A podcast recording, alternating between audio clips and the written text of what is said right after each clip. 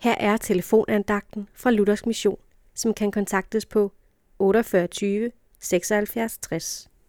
Andagsholderen i dag er Jens Rosenberg Nielsen.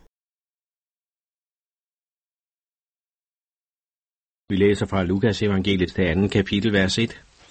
Og det skete i de dage, at der udgik en befaling fra kejser Augustus om at holde folketælling i hele verden. Vi kender teksten så godt. Vi hører den over efter år i vores kirker. En kejser i Rom ville gerne vide, hvor mange mennesker han havde som undersåtter, og derfor lod han udskrive en befaling om, at hele den romerske verden skulle tælles, heriblandt Israel. Dette var den anledning, der gjorde, at Maria og Josef måtte drage afsted til Bethlehem. For det var sådan, at man skulle tælles i den by, hvorfra man stammede. Og dermed blev folketællingen overfladisk betragtet den direkte årsag til, at Jesus blev født i Bethlehem. Men det er en overfladisk betragtning, for som en gammel Negro spiritual synger, He's got the whole world in his hand, han holder hele verden i sin hånd, så er det netop sandheden også i denne sag.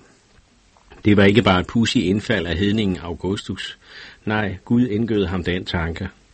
Så når du sidder og tænker på, at Gud måske ikke bryder sig om dig, så tager du fejl. Han holder stadig verden og tiderne i sin hånd, også dine tider.